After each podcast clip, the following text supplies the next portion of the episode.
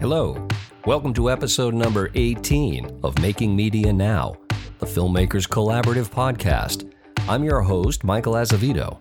This episode serves as a coming attraction of sorts.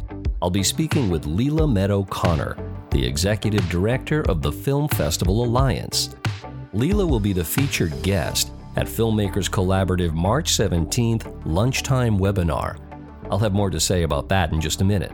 The Film Festival Alliance is an organization that creates a collaborative global community for mission driven film festivals while advocating for a sustainable and inclusive environment for the filmmaking industry. Leela has served as its executive director since 2017 and has more than 20 years' experience in the filmmaking industry as a producer and a festival organizer. She possesses a deep understanding of how cinematic arts organizations can bolster a community with an emphasis on arts advocacy, collaboration, and independent storytelling.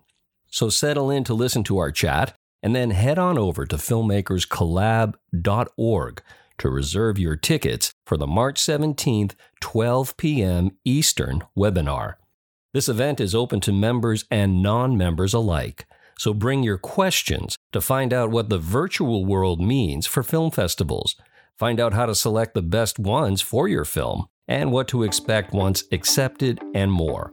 This is going to be a roundtable discussion with plenty of time for questions and answers. And now, on to my chat with Leela Meadow Connor.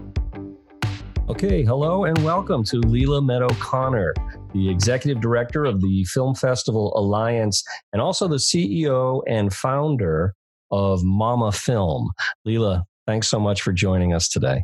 Thank you for having me. Where am I speaking to you let me, let me, where are you speaking to me from? I know where I'm I am. Speaking to you from my living room in Wichita, Kansas. I'm actually a, a Boston native, moved to LA after I graduated from high school, and um, by a set of very strange circumstances, found myself running a film festival in Kansas. Um, and so I'm thinking you couldn't you couldn't decide on a coast, so you decided you're just going to go right in the middle.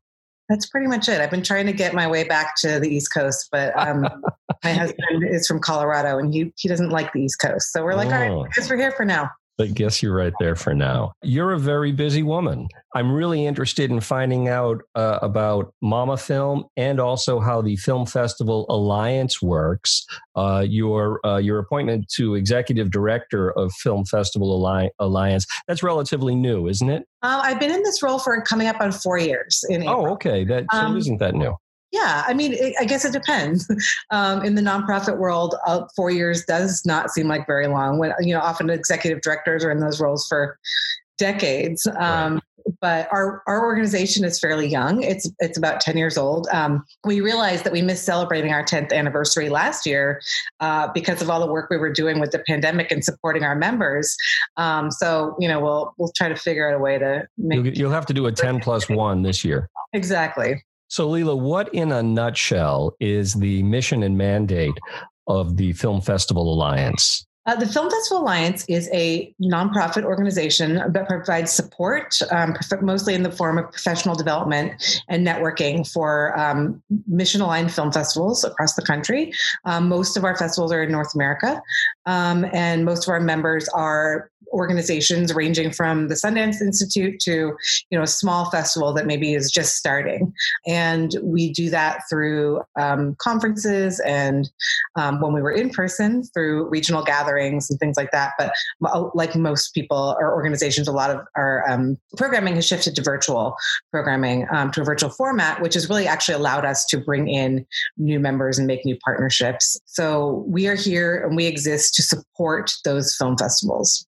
And can you give me an example or maybe a definition around a uh, mission driven or mission aligned film festival? Sure. Um, I would say that, you know, for, for example, 99% of our festivals are nonprofit. So when we're looking at, you know, talking about mission aligned, we're talking about nonprofit organizations. Um, IFF Boston is a great example of one of our members um, who, you know, is really uh, out there supporting independent filmmakers and, um, you know, doing good work in the field of uh, of independent film exhibition. So you're providing the venue, uh, and the platform for these filmmakers. And and the, the, there's a thematic alignment around the films that are going to be presented at a particular festival. Is that correct? No, um, for FFA, we are we we are not. We are just like a an organization that provides support to. Okay people who run film festivals. So, you know, we have different programs that we run. Um, and, and, and different information that we provide about best practices for how film festivals are run. Each individual festival is has their own programming mandates and does things their own way, um, but we are here to support their um, their operations essentially. Got it. And in your four years with the organization, tell me about what you've seen in terms of membership growth and in terms of hearing about what filmmakers are looking for and extracting the most value from. Oof, yeah. Well, things obviously have changed a lot in the last year. Um, right. But when I came onto the org in 2017, uh, it was still relatively small. I'd say we had about 100 members. Now we're about 250 members. And we were sort of still getting our feet together as an organization. The, the founders of the original founders of the organization really wanted it to be sort of a best practice driven organization. Um, and it's really hard to do that with film festivals. So we obviously have a set of values, you know, that we expect that our members will, um, will adhere to, but at the same time, we can't say you have to do things this way and this way because every festival is so circumstantial. You know, some festivals have zero full-time staff um, and they're all volunteer and they don't have any money. And some festivals, you know, have millions of dollars. So it's really hard to say like this is the way it has to be done. But we think that you know our role is to come up with best practices and values that are that are you know are centered in equity and humane resources and and diversity. So it, things have changed a lot. And, and in the last year, again, you know, with the dawn of the virtual film festival, which you know we now know from most of our uh, members is not going to go away. Uh, virtual film festival will always be part of a film festival going forward, whether or not it's physical or not. Um, so that's a big change in our industry. I can say that you know 2021, 2020 was a very very fundamental year for film festivals in in the way that they're operating and they're going forward. So prior to the onset of COVID making virtual film festivals a necessity, was that an offering of the film festivals that the uh, Film Festival Alliance participated in? That is a great question because there was also a lot of controversy over whether virtual film festivals were a real thing. And you know, film, film, Freeway has some policies about virtual film festivals. Um, so obviously, that has all shifted, and um, that's been a really interesting conversation because virtual film festivals are now the norm, right? How did the virtual experience work in in terms of connecting filmmakers with distributors in your experience in uh, 2020? Well, it really depends on the festival. I think the festivals that had distributor, like had industry um, attendance already, you know, there were some great examples of like, you know, breakout rooms and, and having green rooms and having specific one-on-one like um, engagement between festivals and filmmakers. And in some ways, our distributors, and in some ways, I saw more of that being able to happen because festivals were able to reach out to a distributor and say, hey, would you be part of, of our festival? Um, where in the past, that would just not have been maybe like financially an option to fly somebody in and put them up and do all of that. So there were a lot more opportunities garnered, I think.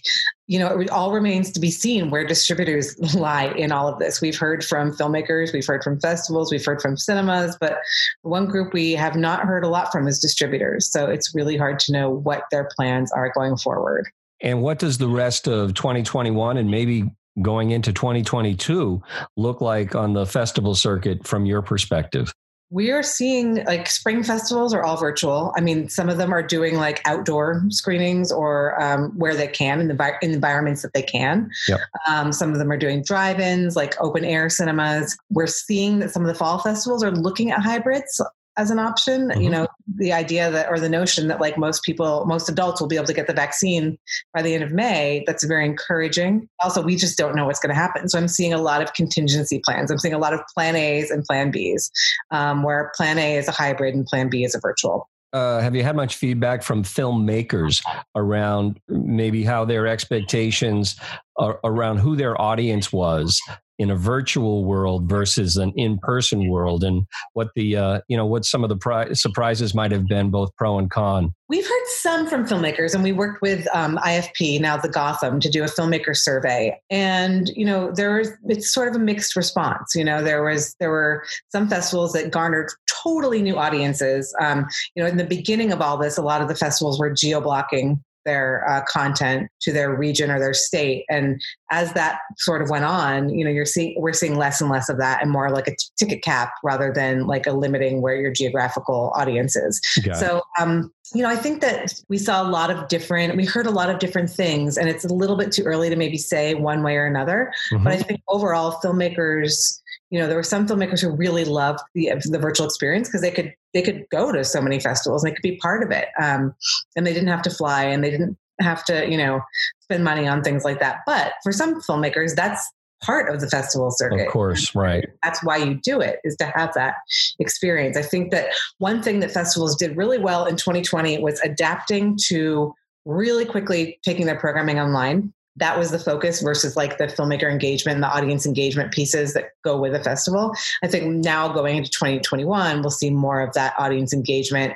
and like, you know, ways that filmmakers can network and audiences can network and filmmakers can, can connect with audiences being a bigger part of these virtual events. Excellent. Tell me about your work with uh, Mama Film, uh, for whom you are the CEO and the founder. Yes, the mother founder, as I call myself. Um, Would seem appropriate uh, given the name. Yes. Mama Film is a nonprofit that I started in um, 2019, just as kind of as a whim. Um, I have worked in this film festival industry for 17, 18 years. And um, here in Wichita, we don't have an art house cinema. And so a friend of mine uh, had opened up a, a open air mall that was built out of shipping containers.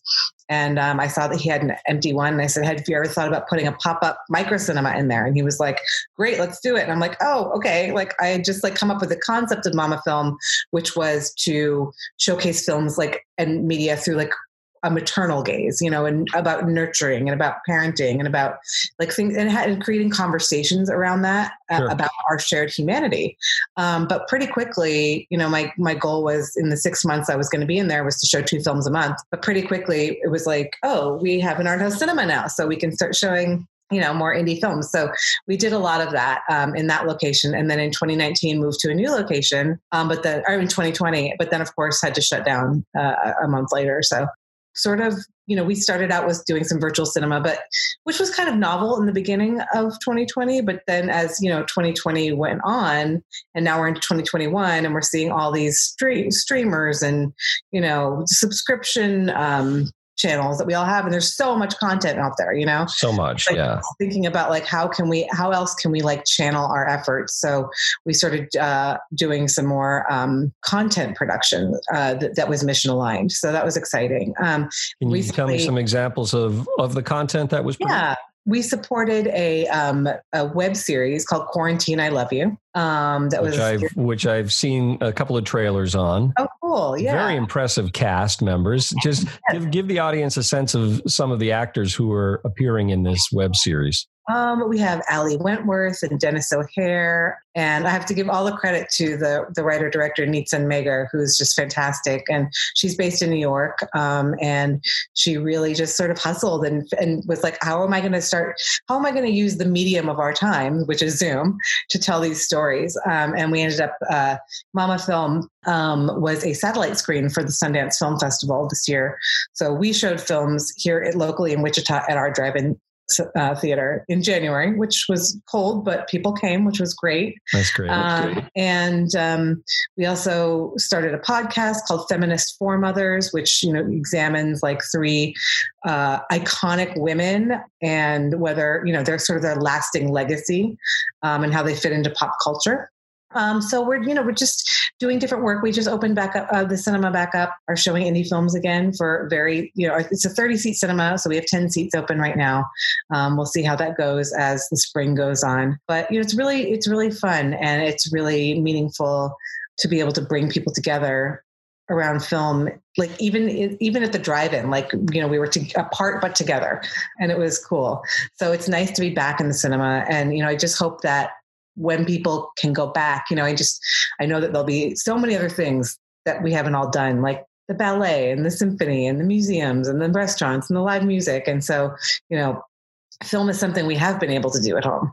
but I hope that that experience of of going to the cinema and and watching a film with other people is something that you know remains important to people. Um, Before we move on from it, just so what is the uh, the premise of Quarantine? I love you, and and where can listeners find it if they want to check it out? They can watch it. I believe it's quarantineiloveyou.com, but I'm going to check that out. Um, okay. I'm sure they can Google it yeah, you can Google it or you can go to Mama Film and it's uh, it's available there.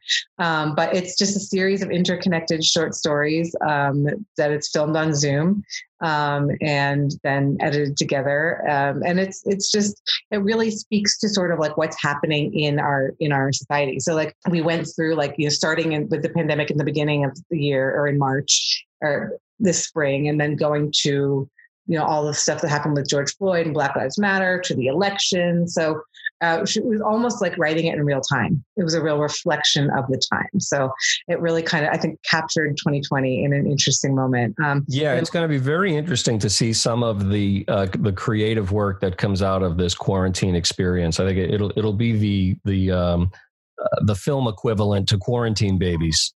Absolutely, absolutely.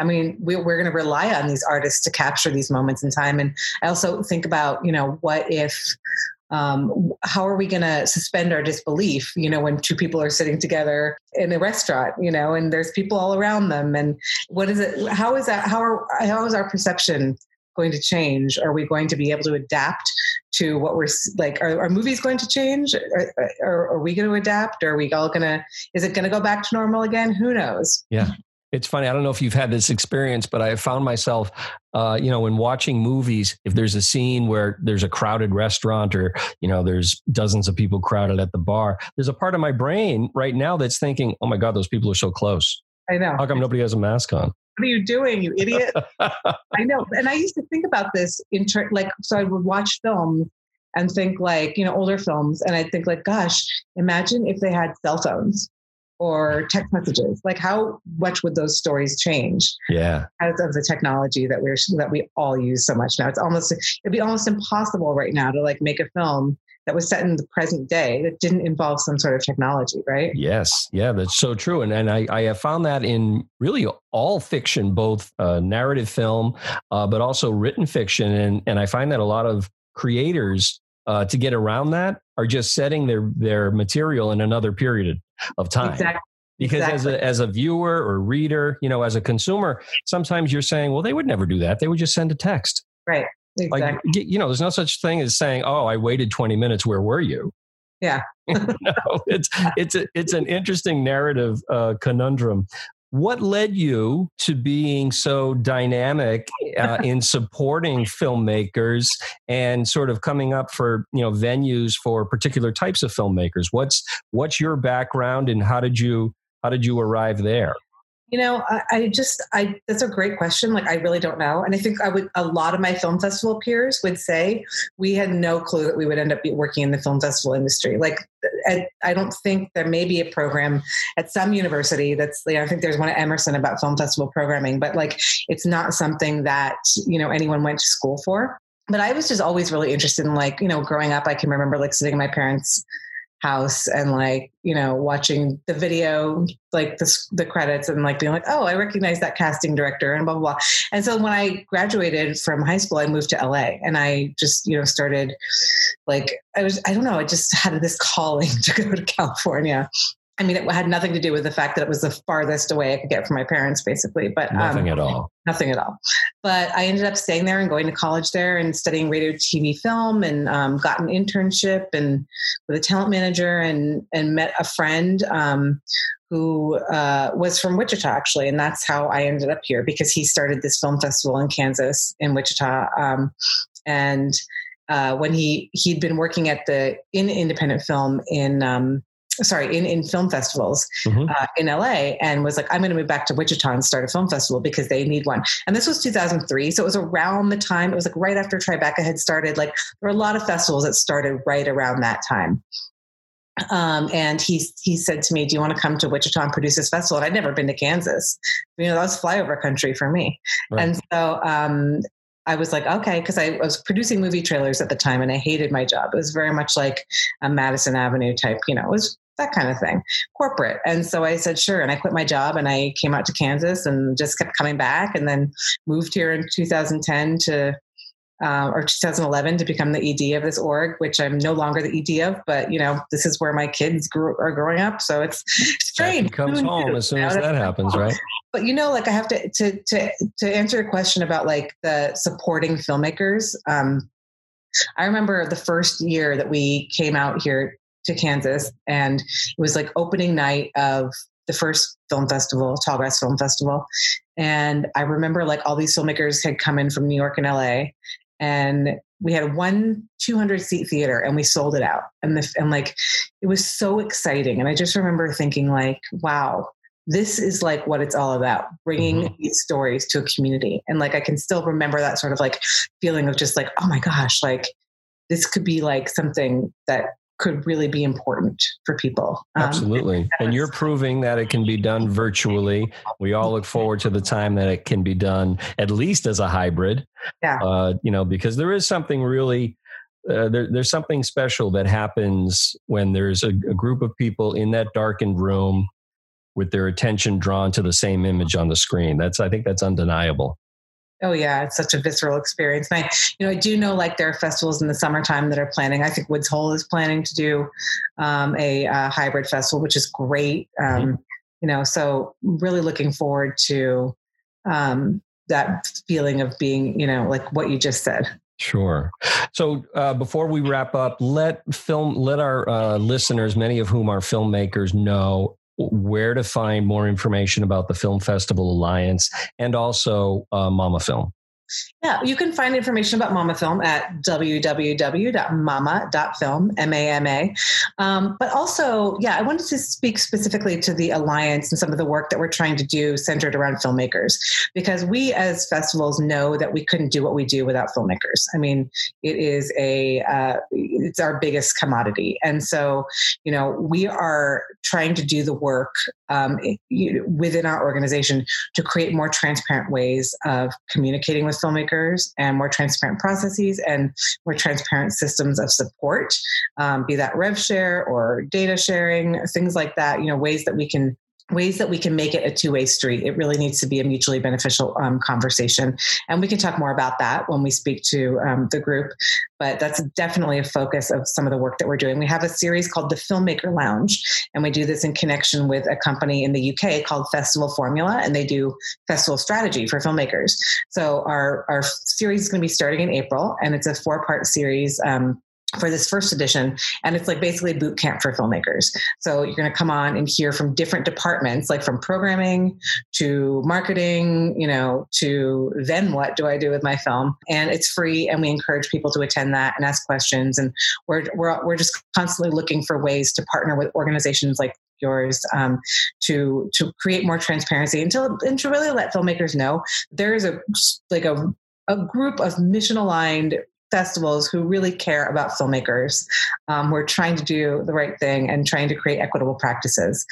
That's great, and and thank you for the heads up or the reminder that you'll be um, featured in an upcoming filmmakers collaborative webinar, and we'll make sure that our members and even our non-members, the general public, get plenty of advance notice on that to um, hear more uh, from you about the organization and how filmmakers partnering with you can benefit. Thank you again for your time, and um, I look forward to uh, hearing more of your webinar when it takes place.